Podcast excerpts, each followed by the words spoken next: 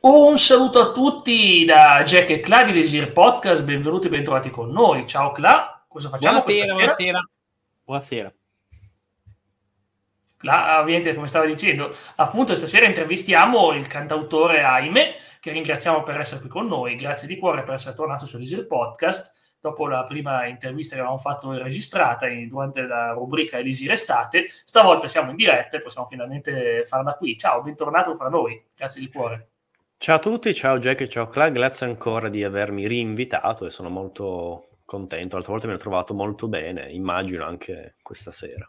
Sì, sicuro, ci è dispiaciuto la volta scorsa infatti portare un artista che non avevo mai intervistato in live, eh, soltanto registrato, ma stasera siamo contenti di poter rimediare facendo una diretta, per fortuna, una cosa buona, perché faceva parte del formato estivo, non, praticamente non riusciva... Eravamo tutti in ferie in realtà. Eh sì, sì, praticamente sì. praticamente sì.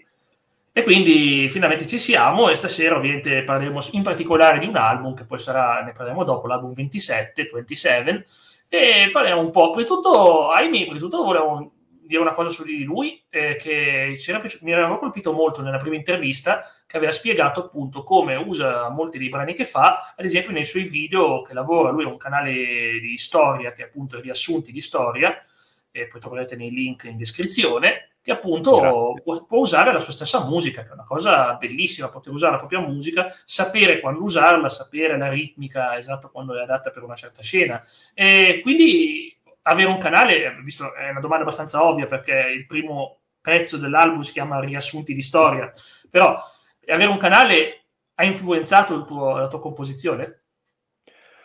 Bella domanda, non ci ho mai pensato seriamente, però indubbiamente immagino il di inconscio sì, anche perché appunto come hai fatto l'esempio, l'esempio riassunti di storia è nata come colonna appunto sonora del canale, anche come, soprattutto come sigla, anch'io faccio le live come canale di YouTube, faccio delle live su, su YouTube, eh, come apertura, per non usare queste aperture che sono classiche, ho detto, ma sai com'è? Ma la musica me la faccio io. E allora ho pensato a un, a un giretto, è anche una sfida interessante, fare qualcosa di breve eh, ma carino. Quindi sì, indubbiamente. Poi appunto, come vi avevo raccontato, io scrivo sia pezzi, come dire, di colonne sonore, pezzi strumentali, sia anche roba cantautorale. Quindi il um, usare, sapere che c'è un pubblico, forse una parola esagerata, però uno spazio dove posso farle convogliare aiuta sicuramente, ecco, quindi cioè, il fatto di poterle condividere. Poi che qualcuno le ascolterà è un altro discorso, però intanto, come dire, ci provo, lancio il sasso, stanno, non stanno nella mia cameretta, ecco, quindi indubbiamente. Poi la cosa che mi sono anche molto divertito in quest'album 27 è appunto la prima canzone riassunti di storia, però alla fine c'è anche una ghost track perché mi piace fare queste cose, quindi è... Bello come... Eh, va molto nostalgico, mi ricordo, tipo la traccia finale della cassetta A che c'era sempre la ghost track in alcuni album. Dicevo, eh sì, oh, sono un boomer, eh, l'ammetto. Eh, ma è bellissima sta cosa. Cioè, fa un effetto nostalgico, devo dirlo, fa un effetto nostalgico perché la traccia A, ti ricordi che tante volte magari pensavi, boh, ora c'è silenzio, sto per cambiare, e senti suonare o, o cantare all'improvviso e dici, ma cosa succede? Ma c'è un'altra canzone, non me l'aspettavo. Eh, bellissime cose, veramente bella, bella. Quindi stavi dicendo, scusa? E questo discorso, avere un canale YouTube eh, mi permette di poter inserire le canzoni strumentali, quindi anche un circolo, come dire, che si autoalimenta, ecco. Come, come dire, magari ci sono periodi che mi dedico più a fare video su YouTube, altri più come questo, più quella parte musicale. Come dire, mi permette un po', beh, adesso sono un po' stufo, come dire, a parte musicale, cioè quest'album l'ho registrato ad agosto, adesso è uscito, ancora gli ultimi mesi ho fatto gli ultimi, gli ultimi lavori di eh, produzione, infatti sono diversi dai singoli che avevo fatto uscire.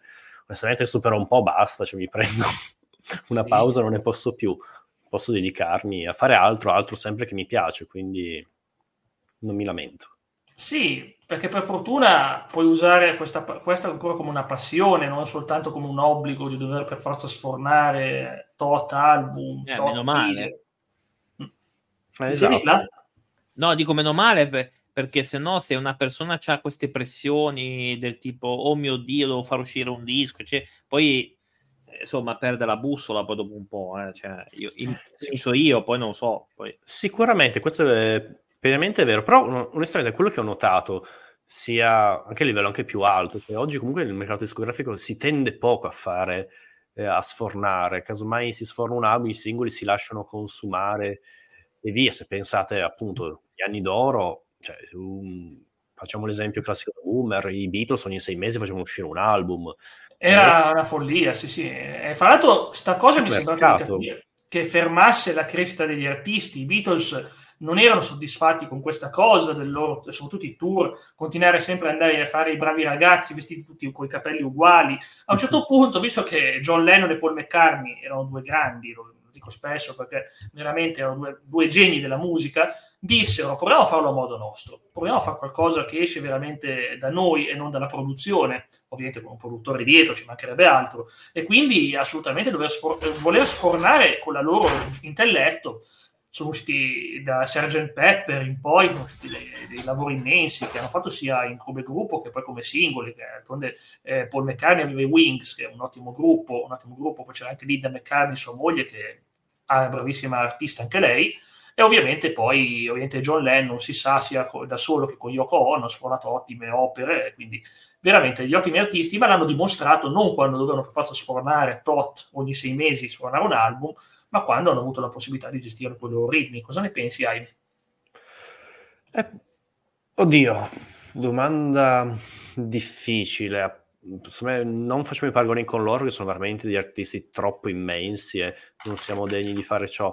Il mio discorso di prima era semplicemente che oggi invece il mercato è molto più lento, i costi sono molto maggiori, c'è molto meno guadagno, gli stessi grandi artisti ci mettono anni a fare un, un nuovo album. Non so, ad esempio pensiamo, so, Giovanotti, quando è che uscire un album? Ogni otto anni? Ogni cinque? È vero, è vero. Ci pensiamo. E per questo, perché il mercato è molto più lento e tutto, nonostante che oggi volendo sarebbe molto più fruibile, cioè oggi internet, vera... poi c'è anche, oggi è proprio il paradosso, un album dura molto di più, molto più lento, però di fatto brucia subito, perché cioè, appena esce te lo puoi ascoltare direttamente, non c'è neanche l'attesa di comprare. Siamo in questo mondo a super velocità, super velocità di ascolto, super, su, super caduta, costi immensi, tutto quanto, che ovviamente i lavori super prodotti, perché quando bisogna far uscire qualcosa bisogna estremamente guadagnare, cosa che anche una volta, ma una volta certamente tanto guadagno si poteva rischiare. Poi anche, forse un discorso anche, anche culturale, entriamo in un altro immenso discorso, forse in quegli anni 60 c'era sia il pubblico che poteva ricepire, ma anche c'era qualcuno che poteva usare. Invece oggi, soprattutto in Italia, siamo estremamente, visto che il mercato è così basso, eh, basso nel senso di, di guadagni e tutto, bisogna fare cose mirate e devono comunque rispettare certi standard, però quelli standard sono comunque sempre soggettivi perché quello che il produttore pensa che piaccia. Eh, infatti anche lì il, è un po' un paradosso cioè, se di, di, fatto il pubblico ascolta quello che vuole, se di fatto ascolta quello che, tra virgolette, gli viene imposto, viene messo sul mercato, ecco. Quindi è un discorso filosofico che non, eh, non ne usciamo più. Ma se posso, una parentesi che ci penso sempre.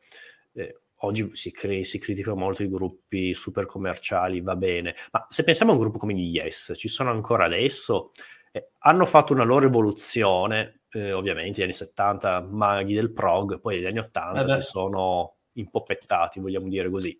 Da una parte lo capisco, ci sta anche l'artista voler anche cambiare, però il discorso che si dice l'hanno fatto per avvicinarsi al pubblico, non saprei, comunque c'è una fetta di pubblico che vuole quella roba lì, cioè se una, un ragazzo di 20 anni ascolta gli yes, si ascolta gli yes di quegli anni, non lo so, forse c'è la presunzione dei, di chi è, tra virgolette, ai vertici della musica di dire questo va, va di moda, questo piace. So, c'era un video di Frank Zappa, si trova anche su internet, un'intervista che dice negli anni 60 c'erano i produttori anni 50, non capivano niente di musica, avevano un sigaro in mano, sentivano sì, questo ha potenziale, proviamo, vediamo come va. E lui ha detto, poi dagli anni poi 60 in poi sono arrivati gli hippie, sono arrivati, si sono immessi mm. nel, a fare i manager, e hanno detto questo piace ai giovani, facciamo questo, un po' come il punk che è nato, appunto, possiamo dirlo, nel 77 un movimento, un genere di musica estremamente commerciale che ha portato eh, la musica eh, a ribasso alla portata di tutti, quindi c'è questa sempre tendenza di dire ah, i giovani ascoltano questo, quindi lo facciamo. E il termine che sono andato un po' lungo, poi arriviamo in, a oggi che è un po' un paradosso, cioè i Rolling Stones fanno ancora concerti, gente che suonava 60 anni fa, c'è un problema in tutto ciò, quindi forse il mercato in realtà è molto più ampio di quanto vogliamo credere, non è solo la fetta commerciale, c'è chi ha la fetta commerciale che può andare in ra, che può andare in televisione e tutto, ma c'è anche una, un genere di pubblico che non vuole ascoltare quello, infatti all'estero è così. E poi, a mio avviso, concludo, poi cos'è, nel 2018-19 viene fuori Greta, Greta Van Fleet, che a mio avviso... Mm mi sembra veramente un gruppo cover, un tribute band che fa inediti. Le, le eh, sì, sì, esatto, esatto. Eh, però veramente siamo arrivati oggi a questo manierismo 3.0 che veramente Greta Van Fleet, ripeto, mi sembra un, una tribute band, ma che di fatto fa pezzi inediti, quindi non lo so, mh, mm, questo è il quadro che vedo. Sì, è una situazione interessante. Eh, Antone, capita spesso anche con me Cla di parlare e analizzare un po' la situazione musicale e la sua storia, perché secondo me la storia della musica è qualcosa di molto molto importante, visto che comunque, cioè, molti si limitano, vabbè, chi ha l'orecchio, diciamo non limitato, limitato alla sua epoca, chi ha l'orecchio limitato alla sua epoca cresce ascoltando un certo genere di musica, poi quando passano dieci anni si dire, ah, eh, ma la musica che ho ascoltato io da ragazzo era migliore e quello è la maggior parte, non so, un 50% almeno della popolazione fa così. Mi ricordo i pezzi tipo noi, anni 80. Anche, anche della dance anni 90 si dice sta roba qua. Eh. Sì, sì. Vabbè, però vabbè, devo dire comunque che l'Eurodance in quel vabbè. periodo aveva un certo, un certo, timbro a partire dagli Ace of Base che l'hanno importata in Europa, poi per passare a quella... Eh, sì, ma questa è anche vera, però il problema è che quello è un esempio azzeccato quello purtroppo, ma per ragioni che si è modificata in, in EDM, poi questo genere musicale, poi passata all'EDM, prima la fase house, vabbè comunque il discorso era questo, che è vero questo che dice Aimi, cioè praticamente il movimento hippie ha cambiato radicalmente il genere musicale, c'è stata una musica più giovane, dove c'era appunto rock psichedelico, vediamo un Jimi Hendrix, vediamo anche andando un po' prima, vediamo un po' i Doors, vediamo un po' anche gruppi che appunto facevano rock psichedelico e rock eh, comunque molto progressivo, rock sperimentale, dove veramente si cercava di fare qualcosa musicalmente nuovo, qualcosa di musicalmente nuovo. Cioè anche usare l'idea di usare appunto una chitarra elettrica, usare un distorsore, una cosa che prima nessuno ci aveva pensato, ah, facciamo il distorsore. Perché uno dovrebbe, cioè un musicista, un professionista, vediamo un musicista classico, non va a pensare, ora faccio una distorsione. Non avrebbe senso dal punto di vista tradizionale della musica usare una distorsione, piuttosto usi un, un arpeggio diverso, usi dissonanza, come detto in musica, usi una dissonanza, come fecero molti artisti classici, che decisero di usare musica in dissonanza, ma il distorsore musicale è una cosa che appunto ha stravolto la musica, ha stravolto appunto il modo di farla e dal momento lì ha dato vita a tanta creatività. Io penso che gli anni 70, volte, ogni volta che l'ascolto, io non sono un ragazzo anni 70, sono nato molto dopo, ma per me li trovo come il periodo più creativo a livello musicale e sperimentale che ci sia stato. Perciò non mi dispiace questa ondata hippie su come ha influito nel mondo della musica.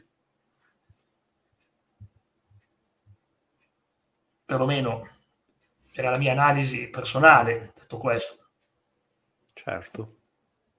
Eh, va bene, allora io comunque adesso tornerei sui binari per presentare l'album eh, del buon Aimi e possiamo anche sentirci qualche breve estratto, poi vi invitiamo assolutamente per tutto vi diciamo, potete trovarlo facilmente su Spotify. Allora, poi mettiamo il link, quindi sì, certo, certo, ovviamente quindi... vi raccomando, potete seguire l'artista con il pulsante segui e quindi Grazie. si può poi passare, certamente, e poi si può passare agli album, dove appunto vediamo diverse, diverse canzoni, di cui abbiamo anche tre esibizioni live, titoli veramente interessanti, sicuramente ognuno di loro avrà la sua storia. Io quando ho letto Pelati ci invado mi ha fatto ridere, non so perché ho pensato, ho pensato, no, non posso dire cosa ho pensato, però vabbè, ho pensato a cose interessantissime, tipo l'assonanza fra, fra i pelati da mangiare e chi, e, chi, e chi, ha problemi di capigliatura in quel senso lì.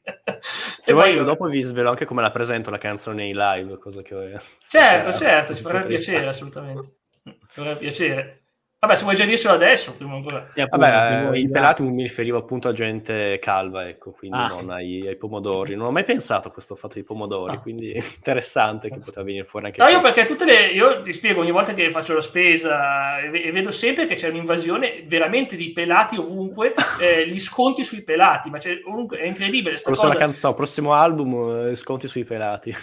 Io quando ho visto sta cosa penso sia una cosa che all'altra, perché ovviamente mi trovo sempre, e dico sempre Ecco, dopo lo vado ad ascoltare. Beh, bravo Tizio, come sempre. Fedelissimo. Da, da, fruitore di spesa, eccetera, ho detto, ma cosa, è una canzone sullo sconto? Perché anche io vedo sempre sconti su queste cose. Quindi... Sì, sì, è allucinante. A volte sono sconti di 15 cent- 10 centesimi, però lo fanno. O c'è il Cirio scontato 10 centesimi, è una marca a caso, comunque veramente.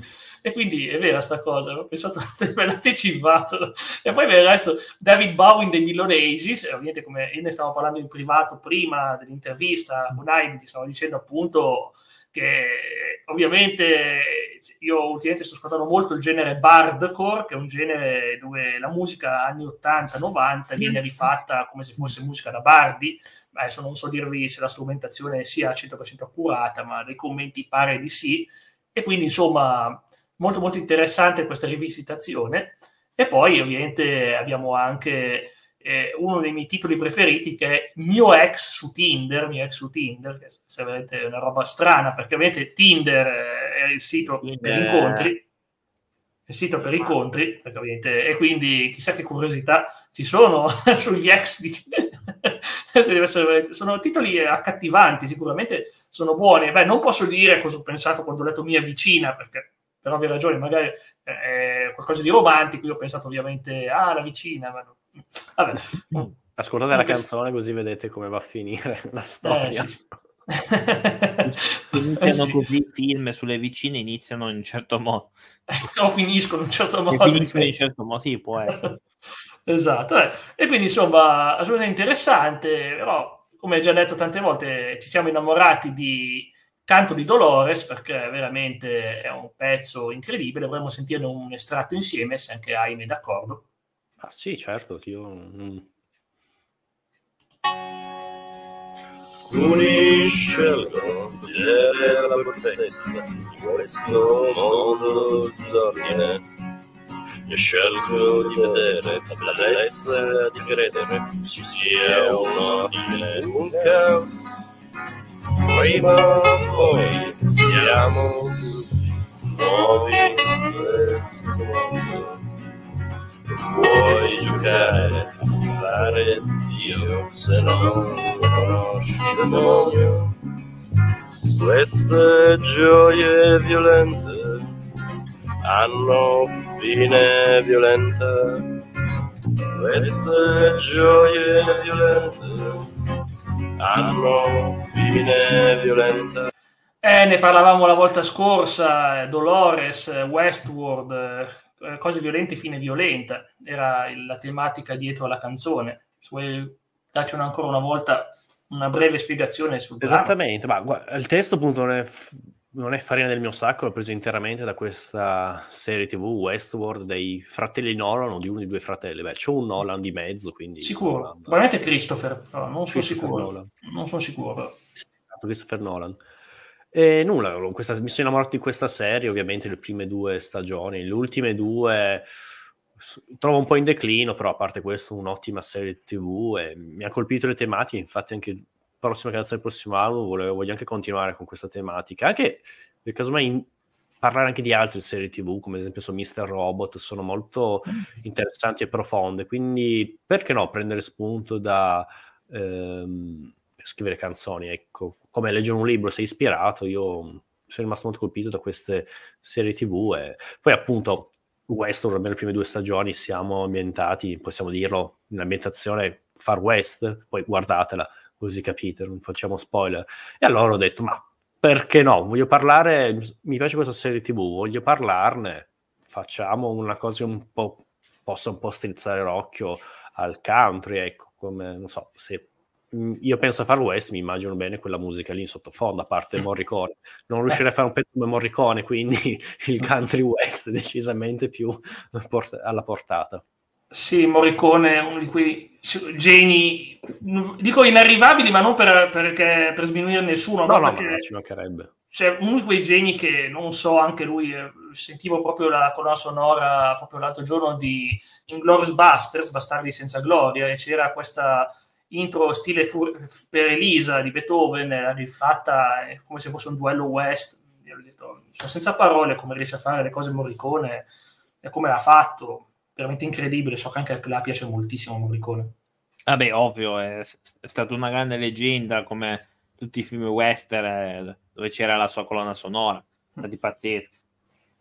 E non solo, anche Sacco Vanzetti e altri, anche altre mu- musiche di altre opere anche più moderne, è incredibile che comunque Morricone ha accompagnato quasi 50 anni di storia musicale, forse anche di più. E quindi sì. Beh, quindi tornando al canto di Dolores, quindi appunto questa ispirazione per le serie TV, che è una cosa ottima, fra l'altro approvo da appassionato seriale di serie TV, ovviamente approvo tantissimo, assolutamente, so che possono ispirare molto, so che possono ispirare molto perché ci vivono in situazioni, personaggi, ci si identifica, fine identificarsi in un personaggio o almeno in un'ambientazione è qualcosa di normale. Tu, da appassionato di storia, ovviamente avrai già visto questa cosa come una, una, una, curiosità per vedere quanto fosse realizzata bene anche a livello storico, questa riproposizione del Far West in ambito moderno, in ambito sci-fi, fantascientifico. Sì, forse appunto perché era così fantascientifica ho spento il, come dire, lo scanner storico. Quando guardo le serie storiche lì sono veramente un Terminator, non ne lascio passare nessuna film storica. Infatti non riesco mai a godermeli perché... Non sei l'unico dei... a dircelo, anche Archeostoria ha detto che sì, lui è intollerante su ah, bene, sono errori storici. E non li tollera perché gli, gli, sale la, la, disinformazione, dice ma è possibile che fanno certi errori? Ricorderai sì. sul gladiatore, la fine Marco Aurelio, cosa hanno combinato. Ah, dico solo Napoleon, chiusa, chiusa parentesi, ah. via. che non ho ancora visto, quindi... E dello scorso anno. Eh. Se posso... Puoi, poi. È veramente una tresciata, cioè evita. Cioè non... Il gladiatore almeno è coerente con se stesso, cioè lo guardi, vedi un'americanata e dici vabbè, però mantiene il tiro, cioè Napoleon ha proprio senso, è anche noioso, cioè, cose, cose trash, cioè, perché? Tutto questo, cioè no, è... Che dovevano vendere. ok, ma anche Gladiatore ha venduto, è quello che mi spiego, cioè non... è proprio venuto male, cioè, no... tu lo guardi e arrivi a metà ed è noioso, perché ci sono delle cose che si dicono che non hanno senso, anche Gladiatore non aveva senso, però manteneva il tiro. Io trovo che cade nella volgarità, quindi... Cioè, anche lì, Mamma. 300 è un fumettone, è quello, mm. ok, sì, te lo guardi, ti parla testosterone, questi che urlano tutto il tempo, slow motion, ma è quello, ok. Invece Napoleon, veramente cambi di registro così. Quando io l'ho visto, Napoleon, sono andato al cinema, non mi aspettavo niente, perché è la, il regista che ha fatto il gladiatore. Mm. Quindi non mi aspettavo niente. Io sono andato dicendo, vabbè, vado al cinema, non mi aspetterò niente di storico. Già io non sono un esperto di Napoleone, ho visto il trailer, ho già visto gli errori di giganteschi, ho detto va bene, lasciamo perdere ci sono degli errori. Ho detto, vabbè, vado al, fi- al, cinema, mi guarderò, gli effetti speciali, le battaglie saranno belle, cioè, vuoi mettere un film su Napoleone, le battaglie con un film americano, cioè, vedremo esplosioni che non finisce più, erutterà un vulcano come è successo negli Anelli del Potere. Ma o, anche... o roba all'Alien, visto che sempre lui, è sempre Ma sì, eh. No, invece no, anche gli stessi, stesse scene di battaglia molto anche deludente, quindi no, mi spiace dolore incredibile. Mi ha fatto ridere alcuni punti, veramente. Io ero in sala e stavo ridendo perché era una tresciata. Sì, ti capisco. Non dovrebbe fare ridere. Però. Napoleone è un personaggio estremamente complesso. Chi l'ha chiamato dittatore, chi l'ha chiamato liberatore, chi l'ha, chi l'ha, visto in un modo, ma c'era anche un lato di Napoleone molto nascosto, il suo lato spirituale, quello del voler dormire vicino a una piramide per vedere se succedeva qualcosa durante la notte. C'erano dei, tante cose di Napoleone che puoi trattare per vedere il suo carattere così complicato, perché Napoleone è molto più complesso di, di, un semplice dittatore che vuole conquistare l'Europa. Aveva delle ambizioni all'Alessandro Magno, ma era un personaggio estremamente complesso, non era solo quello, soprattutto essendo un personaggio molto più recente, si sa molto di più di lui, di quanto si sapesse di un Alessandro Magno, di quanto si sapesse di un Giulio Cesare, proprio perché essendo più recente ha lasciato lui degli scritti, anche Giulio Cesare ha lasciato degli scritti, ma proprio qualcosa di più moderno, comunque più facile da inquadrare, ma talmente difficile come personaggio. Certo, non lo so, onestamente ho un po' paura di questo film di Napoleone perché ne hanno parlato sia bene che malissimo, cioè, quindi ti credo alla tua parola, diciamola così. Allora, tornando intanto sempre eh, al, all'album, abbiamo David Bowie in the Middle Ages, come dicevo, è un titolo che mi ha colpito moltissimo, l'ho sempre ascoltato, è un altro bel pezzo, non so se siete d'accordo, se Jaime è d'accordo, sentirei anche un estratto di Ma questa sì, canzone. certo, sono vostro ospite, tanto io la musica l'ho caricata, quindi è Sì, sì. Sì, sì, stiamo solo cercando di evitare di violare qualche copyright, sai com'è, qualunque cosa. Certo. sempre- Sì, perché poi YouTube eh, si ci segnala sempre. Eh, È tipo questa non è vostra, que- siete ammonienti. e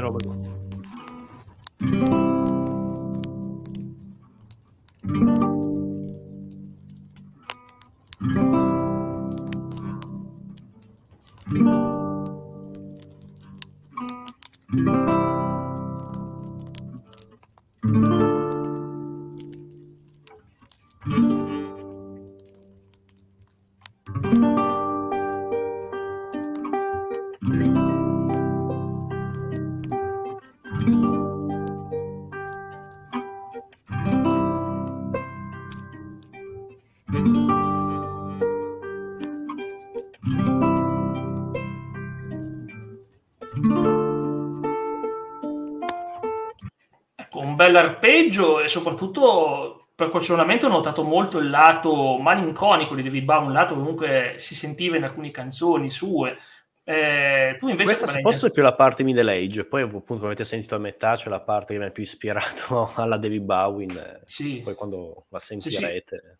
Sì, sì, no, ma l'avevo già sentita, mi piace moltissimo. Ovviamente anche molti brani cambiano molto atmosfera, anche riassunti di storia, parte molto lenta, poi una parte centrale bella intensa, proprio epica. Quindi sì, ovviamente molti dei tuoi brani hanno questa variante, cioè che cambia comunque tono e si sente crescere il pezzo, che è una cosa molto usata, ad esempio, nei brani epici. Nei brani epici c'è questa crescita di tono, senza bisogno di bass boost, devo dire, devo- ti ringrazio che non hai fatto questo, che è un trending attuale che... Sono boomer io. Sì, sì. No, adesso il trending attuale degli ultimi anni è un pezzo e poi il bass boost alla fine è sparato a mille. Non so se ti è mai capitato di cap- magari vedendo, non so, uno short, un TikTok, qualunque cosa, trovati sto trending. Sì, sì. Trovo, trovo ovunque, veramente il bass boost alla fine sparato mille, che ti deforma la canzone, è veramente troppo. Cioè. Eh, ok, quindi Tra l'altro, cose tecniche ho provato anche a usare poco compressore, il giusto, ecco, non fare quelle canzoni super compressate come adesso, che onestamente non mi piace, e quindi usare il compressore cercare anche di, come dire, risparmiare anche le dinamiche. In alcuni pezzi si sente che c'è uno scarto di dinamiche nel pezzo, ma l'ho voluto fare, quindi anche il contenere anche il compressore, a differenza di adesso che si usa tanto. Sì, sì, ormai è vero che comunque la produzione di oggi è diversa da quella di brani di una volta.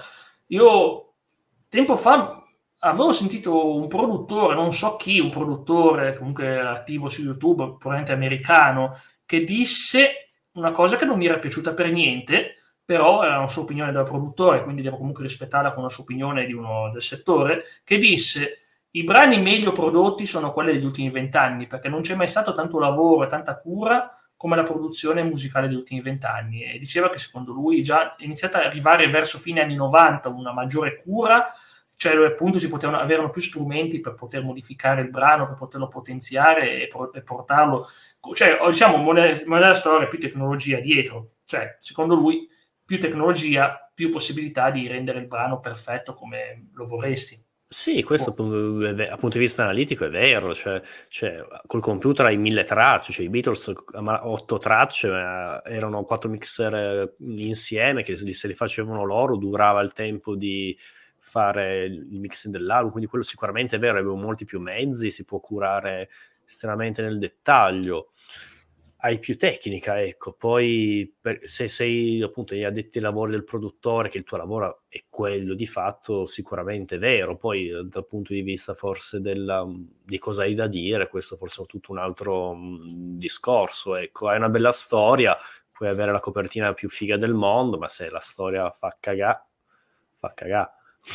Come è successo molte volte, vedi un trailer bellissimo di qualcosa che Certo. dovrebbe essere eccezionale e poi si rivela una mediocrità incredibile.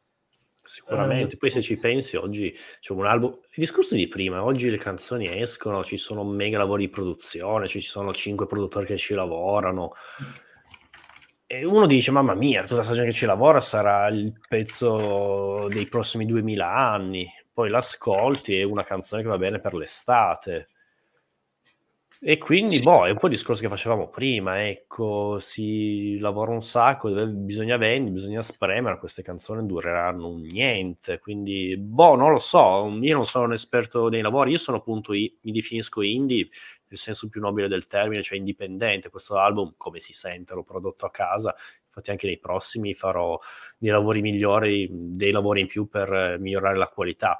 Però già solo il fatto che sono indipendente mi ha permesso di farlo, provare, sperimentare, vedere, fare un po' come lo voglio io, ecco, poi ha i suoi limiti per carità.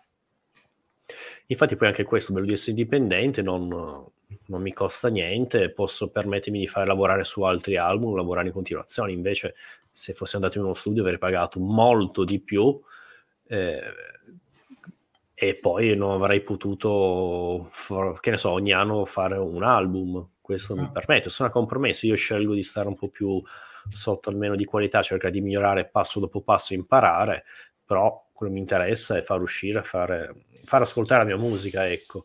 Ci sono altri amici che conosco invece che vanno in studio, si registrano solo un pezzo, che ne so, ogni due anni ne fanno uscire uno. Va a filosofia di quello che... Non, cioè, non credo che ci sia una strada giusta e sbagliata. Io mi sento di fare questo, per ora faccio questo, poi chi lo sa, fra due anni cambierò idea. Però mm. ora sono soddisfatto e sono contento e grazie a che l'ho fatto uscire sono qui con voi, quindi non mi avrei conosciuto, non avrei fatto questa, questa serata e anche la precedente, quindi sono soddisfatto di quello che ho fatto. Beh, certamente noi come Desir Podcast facciamo il possibile per essere una piccola vetrina che poi mm. magari una persona magari ascolta una, un, un'intervista a un altro cantante, poi magari scopre, diciamo, vediamo com'è questo Aime e gli piace musicalmente, anche perché di solito tendiamo ad avere un certo orecchio musicale anche noi negli artisti che selezioniamo, questo può dirlo Cla forse meglio di me. No, è vero, beh, questo... Eh, quelli che ci piacciono li portiamo, quindi no, è brutto da dire, però ci sono alcuni pezzi che a noi non sono piaciuti, ma non per altro, ma perché non, eh, non era nelle nostre corde, in quel senso mm. lì. Ecco, Beh, sì. allora grazie doppiamente. Anzi, poi ringraziamo anche Aime perché fra l'altro è anche grazie a lui, e ripeto, è anche grazie a lui, adesso non riesco a trovarlo, ma che abbiamo poi creato un album eh, dedicato a con musica di artisti che abbiamo intervistato, abbiamo fatto questo album, adesso non riesco sì, a Sì, col suggerimento siamo, sì. abbiamo sì. fatto una, una playlist sì, che ogni tanto aggiorniamo, ogni tanto non, non sì. spessissimo, ogni tanto aggiorniamo, aggiungiamo e appunto per avere appunto una panoramica di artisti che abbiamo intervistato, se una persona ha voglia si può ascoltare tranquillamente, liberamente su Spotify le canzoni di questi artisti e dire questo mi piace di più, quest'altro meno. Abbiamo segretamente anche dei raccomandati sotto che con raccomando se ti piace questa musica, se abbiamo ascoltati, abbiamo, io e Claudio abbiamo visto, abbiamo visto che ad esempio c'erano degli artisti raccomandati di ottimo livello, altri magari che non erano più sulle nostre corde musicali, come posso dire, gentilmente. Eh, siamo tipo trap rap per intenderci. Ma più che, altro, più che altro quando c'è troppo, mm, magari eh, proprio computerizzata la voce, proprio troppo autotune, per esempio, a me non è che mi stimoli particolarmente, a meno che il testo non sia eccezionale, però. Ecco, in mm. quel caso lì magari un po'... È un discorso anche questo da boomer, però bisogna anche dirlo. Bisogna anche dirlo. Sì. Ma è un po' quello, se posso, la musica adesso contemporanea, se no la trap, prendiamo, adesso lancio il sasso, prendiamo Madame. Mm. Cioè, la, ok, il tuo fine non è la musica, ok, il tuo fine è i testi, ma a conti fatti, cos'è che stai dicendo di così nuovo, di così profondo? Cioè, mi sembra una roba classiche canzoni da tipo Tiziano Ferro che le trovi in Baci Perugina. Sì.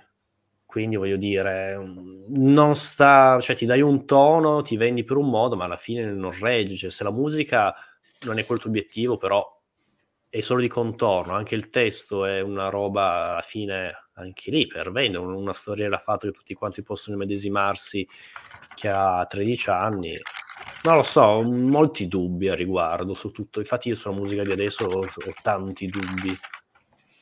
Ma uh-huh. poi, guarda, alcuni eh, effettivamente fanno il, il, loro prodotto confezionate, come quando prima si parlava. Io penso che alcune canzoni sono costruite solo per l'estate. Cioè, mm. eh, Giussi Ferreri vive per l'estate. Cioè, cioè nel senso, fai questo pezzo dance eh, per la spiaggia questi quattro mesi di estate, poi sono consapevole che sparisce dalla circolazione e, e, e poi si, si, dimentica di questa canzone.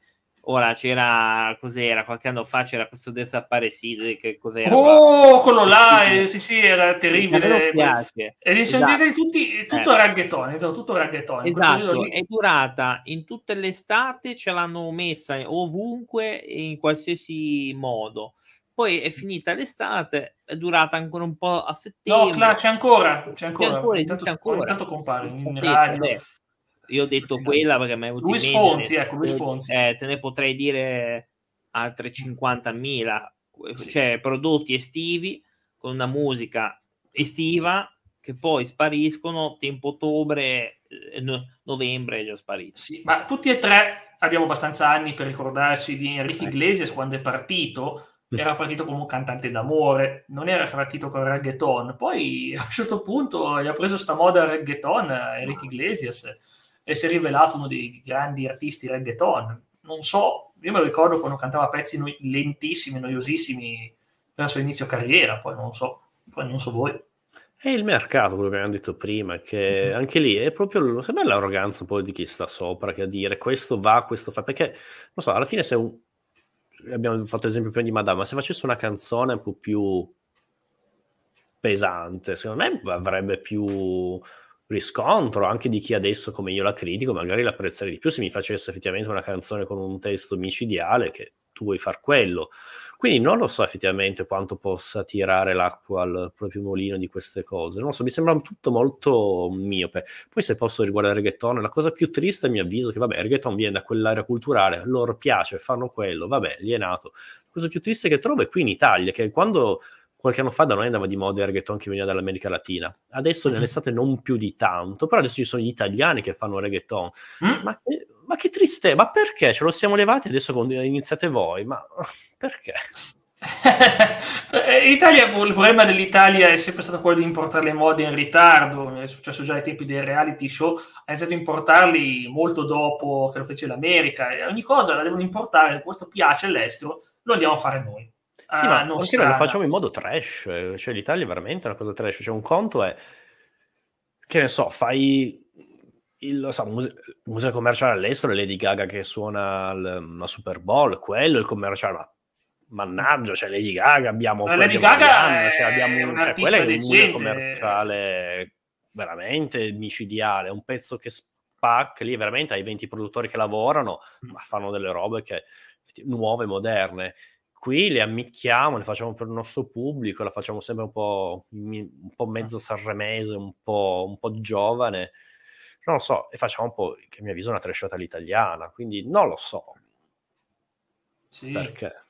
Assolutamente, assolutamente. Mi è capitato di vedere proprio nella serie di, di Capodanno Elodie che cantava. Oh, quindi... quella mia incredibile, il pubblico prendeva tutto per lei. È, è la serie C proprio della Tant'è che alla fine ho cambiato canale, ho cambiato canale e ho visto il concittadino di Cla, Toti di Genova, che festeggiava Urca, allora era meglio Elodie. E augurava, augurava insieme a tutta Genova un bellissimo 2024. Che, è lui che beveva, rideva e scherzava. Ah, non lo guardiamo noi che siamo di Genova, lo guardi tu che non lo sai. E mi sono sentito lì a Genova con voi, eh, immaginati eh, a, bere, a bere e scherzare anch'io, no? Forse che no. bello. Eh? Vabbè, comunque sia eh, l'Italia, ma l'Italia che fra l'altro, ripeto, grandi artisti italiani non mancano perché sono degli autori, ancora di autori anche famosissimi che però hanno un grande talento. Il problema è che purtroppo se non sei abbastanza commerciale, io ho visto, non so qual è la tua opinione, ultimamente ho, visto, ho letto qualcosa di Povia, Povia che disse di recente che lui è un grande artista, è un grande cantautore, ma che eh, è contro molte ottiche del mercato e per questo lo tagliano fuori da tutto, cioè una cosa del genere. Povia che a me personalmente sui pezzi non mi hanno mai fatto impazzire come testi, cioè non è che mi hanno mai trasmesso nulla, a dire la verità. Cioè, Cristicchi sì, ma un Povia no. Tu qual è la tua opinione hai? Ma Povia è un matto come un cavallo, quello ah, una cosa che dobbiamo dire. Ah. Poi, boh, è sempre facile puntare il dito, sono il sistema, il mercato non mi vuole, cioè effettivamente però non mi sembra che abbia mai fatto un qualcosa di effettivamente da dire, ah, sono incompreso, faccio la cosa bellissima, ma sono incompreso. Va un po' di modo, poco come anche Morgan. Alla oh, Morgan, eh, io sono un grande artista, ed è sì. vero che lui è un fenomeno anche al piano, come ha fatto lui Povera Patria di Battiato, tanto di rispetto. Eh. Sì, ma se posso, alla fine è famoso perché, perché Morgan fa le scenate, fa, fa macello in giro, non perché sia... Purtroppo è famoso per quello, sì. Eh, quindi vabbè, sei grande artista, ma sei famoso più per altro. Un po', po come Sgarbi, grande, grande, grande, critico d'arte, ma è famoso perché insulta le donne. Ma allora non sei tutto Insulta un po' tutti, lui più che altro. Sì, no, per dire una cosa che veramente, sì, sì. come dire, buca lo schermo, ecco. Soprattutto all'inizio, negli anni 90, quando era appena uscito, faceva le sue grandi litigate. Quindi non saprei, poi per carità, poi la realtà è anche questa. A mio avviso, almeno come artista, cioè io almeno sono contento di quello che faccio, bisogna un attimo eh, capire se vuoi entrare veramente nello streaming, cioè nel, nel mainstream, anzi scusatemi, uh-huh. allora sì, bisogna fare patti con la musica stracommerciale. Pensiamo, pensiamo alla Michelin, cioè comunque... Uh-huh. Un mio amico l'ascolta, cioè nei suoi album ci sono cose molto interessanti, però appunto se vuoi entrare in quella fascia di livello devi fare patti col diavolo, che in questo caso si chiama Fedez, sta a te. Però anche il fatto, eh, poi ti giochi tutti contro perché poi passerai, sarai una del circolo di Fedez. È difficile poi smarcarsi da quel... sia per come gli altri ti vedono, ti hanno conosciuto, ma poi anche perché entri in quelle dinamiche, poi anche la musica, devi, la tua musica deve rispettare certe quei tipi di dinamiche. Quindi non so. Vuoi far quello? Vuoi andare a fare, vuoi essere giudice, giudice X Factor, ma poi non diventi più, mi avviso, una musicista, sei una persona di show, puoi fare un film, puoi fare una serie tv, fai podcast, fai, fai, fai come Fedez che di fatto fa tutto tranne sì, che il musicista, direi, fai l'influencer. Invece se vuoi fare effettivamente il musicista quello che credi, allora devi fare altro. A mio avviso non devi neanche fare, andare così a patti con il mainstream perché non è quello. Se il tuo fine non è di andare a fare giudice, giudice X Factor, chi se ne frega. Cioè, sta a te, a mio avviso, di capire quello che vuoi, qual è la tua priorità diventare giudice fa influencer oppure mm, farti conoscere per la tua musica. Sì, io credo che scusami, purtroppo... aspetta, rispondendo a te, Povia non mi sembra il tipo che, eh, come dire, vorrebbe essere giudice, giu, giu, giudice X Factor, però la sua musica mm, non è così ambiziosa, cioè cos'è che dici di più? Ma io ricordo che, ad esempio, eh, aveva fatto quando i bambini fanno, oh, a me sembra il prezzo più commerciale del mondo, perché era proprio quel pezzo. Beh, si chiama Sanremo, cioè la, la roccaforte, cioè non voglio dire. Mm-hmm. Sì, mi è sembra estremamente commerciale, nonostante quello che può dire lui della sua incredibile bravura autoproclamata. Però, detto questo, per il resto, sì, come dici tu, assolutamente sono, mi trovo d'accordo sul discorso. Tu, Cla, vuoi aggiungere qualcosa? No, su questo discorso sono d'accordo con entrambi, quindi non, eh, cioè, io qua non vedo niente di innovativo in realtà per, a quei livelli lì. Sono sempre le stesse robe già sentite, già viste. No, non è che ormai c'è la trap, quindi... Ah, una cosa su, volevo risalire una cosa su Fedez, che lui è partito con un album completamente diverso da tutto ciò che ha fatto nel resto della carriera, che è un album più o meno rap, si può dire. Eh, il primo Fedez era buono. E però Fedez era un album, però Fedez era un solo album, un singolo album. Poi dall'album dopo ha già lavorato con J-Ax, ha già iniziato a fare eh, comunisti con Rolex e altri pezzi molto molto più commerciali. Quindi comunque già siamo arrivati a, a, a un Fedez che come conosciamo oggi, che è quello che ti fa un pezzo all'anno, ma ti fa un pezzo che ascolterà, sì sicuro che tutta l'Italia lo conoscerà, non può sfuggire. Anche lì è un pezzo fatto a doppie mani, fatto per l'estate. Mm-hmm quindi che serve, non è più faccio un album voglio fare un album, un, faccio una canzone, quelle canzoni dell'estate e va da, se sono fortunato, da maggio a settembre. Mm. Sì, sì, assolutamente. Poi vabbè, ultimamente si tende in Italia a prolungare l'estate anche fino a ottobre, se l'Italia ormai è l'estate la facciamo durare sei mesi. in Italia. Perché Beh, se abitate il meridione, siete fortunati, vi fate il bagno a novembre. Beati voi, io sono di Torino. Eh. E sono di, più o meno anch'io di Torino, anch'io. Eh, io, io sono di Genova. Il bagno Ma tu ti fai il bagno tutto l'anno? No, da noi no. eh, Comunque sia, e per il resto, tornando un attimo ancora una volta all'album, c'è da dire che appunto l'album solito, tanti brani, tanti brani da ascoltare, tre live version, io ti ringrazio anche per lato, perché le live version sono sempre una cosa speciale, hanno sempre il loro fascino, sempre qualcosa di incredibile rispetto a una versione radio, sentire anche un pezzo in versione live, ci sarà sempre un, canta- un, un cantato differente. Volevi dirci qualcosa su come introduci i pelati ci invadono in live? Allora, volentieri. Allora, innanzitutto dico live version perché all'inizio l'idea era di fare una, un album live, con, una, un album completamente con i pezzi live. Poi alla fine questa cosa non è andata in porto, la farò andare in porto prossimamente, però nel mentre avevo già queste tracce. Allora ho pensato, non è che me le tengo e le farò uscire poi, già che faccio uscire l'album, facciamolo uscire come bonus track, visto che alcuni singoli li avevo già fatti uscire, almeno nell'album c'è un qualcosa anche di nuovo, anche se di fatto nessuno lo va a comprare perché non è fisico, però ho voluto farlo.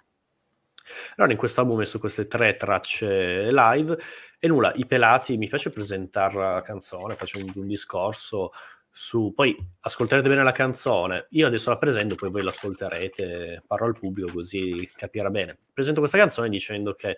Eh, inserendomi nel contesto politicamente corretto del femminismo, vorrei porre fine alla grande diatriba su chi sia peggio la guida tra gli uomini e le donne.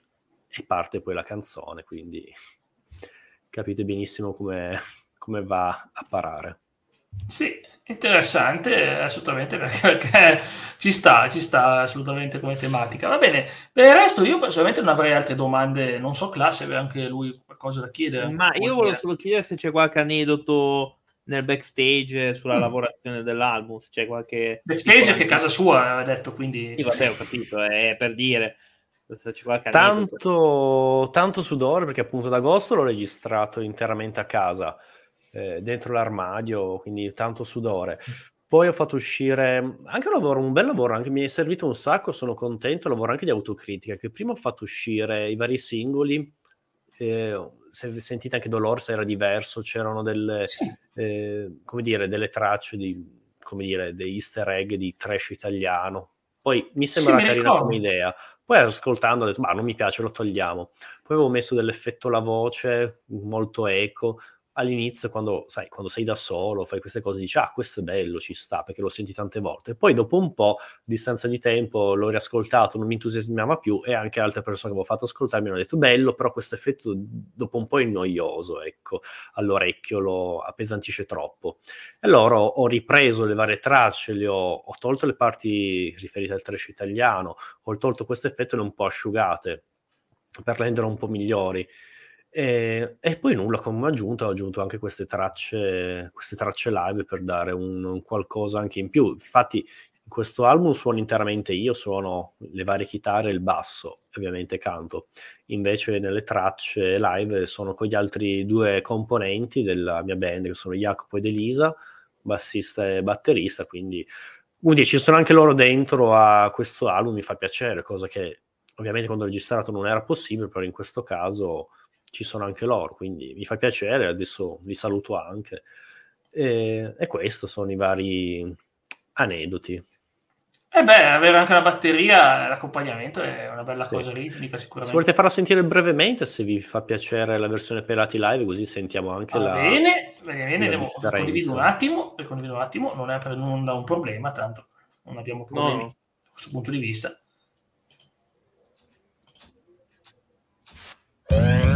Alla fine del mondo. Tutto sta per finire. Narcisismo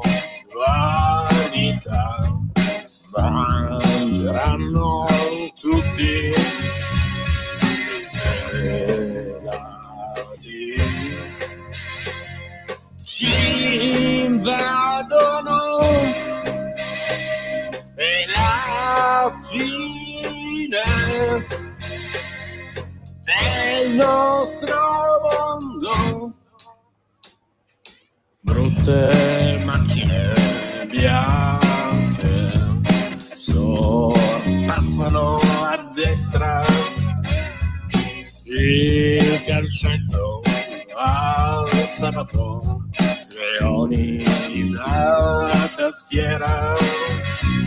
I pelati si invadono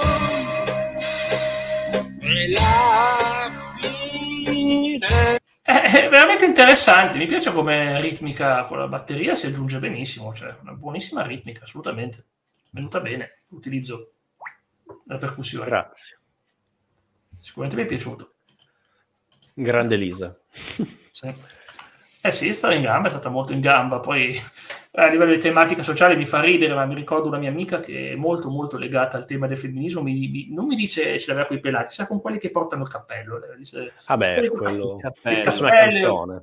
Sì, dice, è un segno del patriarcato, il cappello, questa cosa qua, quindi insomma, non lo so. Un giorno la farò conoscere a buon classe, sarà contento. No, no, che, la- che ce la mando subito, non ti preoccupare. proprio, proprio le puttanate non ci voglio di sentire. Sui pelati sei d'accordo almeno? Che sono i peggiori alla guida? Cosa? Non ho sentito. Sei Sei d'accordo pelati almeno i che pelati, che i Ah, pelati sì, siano sì, i peggiori alla guida? Beh, io ce l'ho ancora i capelli, però, però sono d'accordo. Vabbè, te lo non, è che, non è che vai a fare incidenti, Cla, tranquillo. eh, No, no, no, è difficile io che faccia incidenti perché Mm. non avendo neanche il me. e quindi sì. eh, no, beh, è interessante, assolutamente. Di solito non guardo chi cerca di investirmi, ma posso immaginare che... Fateci caso, poi anche mh, durante la canzone do un altro anche suggerimento. eh. Pensateci, quando faccio la canzone all'inizio non, non la capiscono, poi quando la spiego bene, casomai mi capita che gli amici tempo dopo, il concerto successivo, ma guarda che non, tu- non è così sbagliata, eh, io non scrivo cose a caso tanto per. Pensateci. Sì, posso dire che io e Cla siamo sicuramente d'accordo che conosciamo almeno un pelato che leoni da tastiera, sta cosa, lo sappiamo, gli ho mandato uno screen di Facebook eh, di una bella frase di uno pelato che è molto affettuoso, che salutiamo sicuramente, che ha detto, dato di fatto, i Transformers sono ottimi film, tutti ottimi film. Ecco, e già quello bisognerebbe no- no- non filarlo neanche, solo per Cioè, quello. voglio dire, cioè, dato di fatto, eh, mi raccomando, prendete un altro, dato ma- di fatto. dato di fatto. Però la colonna sonora è estremamente figa dei Transformers, cioè proprio Sì, una Sì, roba... e, anche Megan Fox e basta. finito. Sì, sì, anche lei è estremamente figa, possiamo dirlo senza può dire. Basta. Non, non è offensivo per nessuno. No, eh, No, no. già, Il miglior effetto speciale del film era Megan Fox nel terzo, nel secondo, cos'era? Boh, non- Però lo lei è il miglior effetto speciale di tutti, È, si può è un colpo di genio averla messa, diciamo, ad angolo retto per quasi tutto il film. Io mi ricordo il primo come che ho detto, vediamo quando arriva Megan Fox, la scena in cui la introducono, c'è tipo lei che sta forse facendo qualcosa da meccanico, tipo Sì, prima la introducono, come diciamo, un lato posteriore, dopo, dopo una lunga attesa e climatica, vediamo il suo volto dopo tanto tempo. Cioè, viene mostrato anche in faccia, cosa che ce n'è voluto un po' per vedere la sua faccia. È il colpo di genio di Michael Bay. Eh, Esatto, che, guardate, rivedremo la fascia dopo, molte- dopo molti minuti. Detto, ok, e questo vabbè, è un film di Michael Bay, ma tutto sommato Michael Bay aveva fatto Armageddon, che è un film che almeno quello lo salvo, quello, perché per quanto sia assurdo, ma è sempre un film divertente, tutto sommato. Ma Va bene, Aime ti vogliamo solo ringraziare tantissimo per il tempo che ci hai dedicato, Grazie a voi. i nostri migliori propositi sia con la musica che con gli assunti di storia e con tutti gli altri tuoi hobby. Grazie di cuore, siamo felicissimi di averti avuto in diretta. È arrivato anche il feedback, bella la canzone dei pelati. Ok. Grazie. Va bene, detto questo, ti ringraziamo e buona proseguimento di giornata e di serata a te. Ciao! Grazie a voi, alla prossima.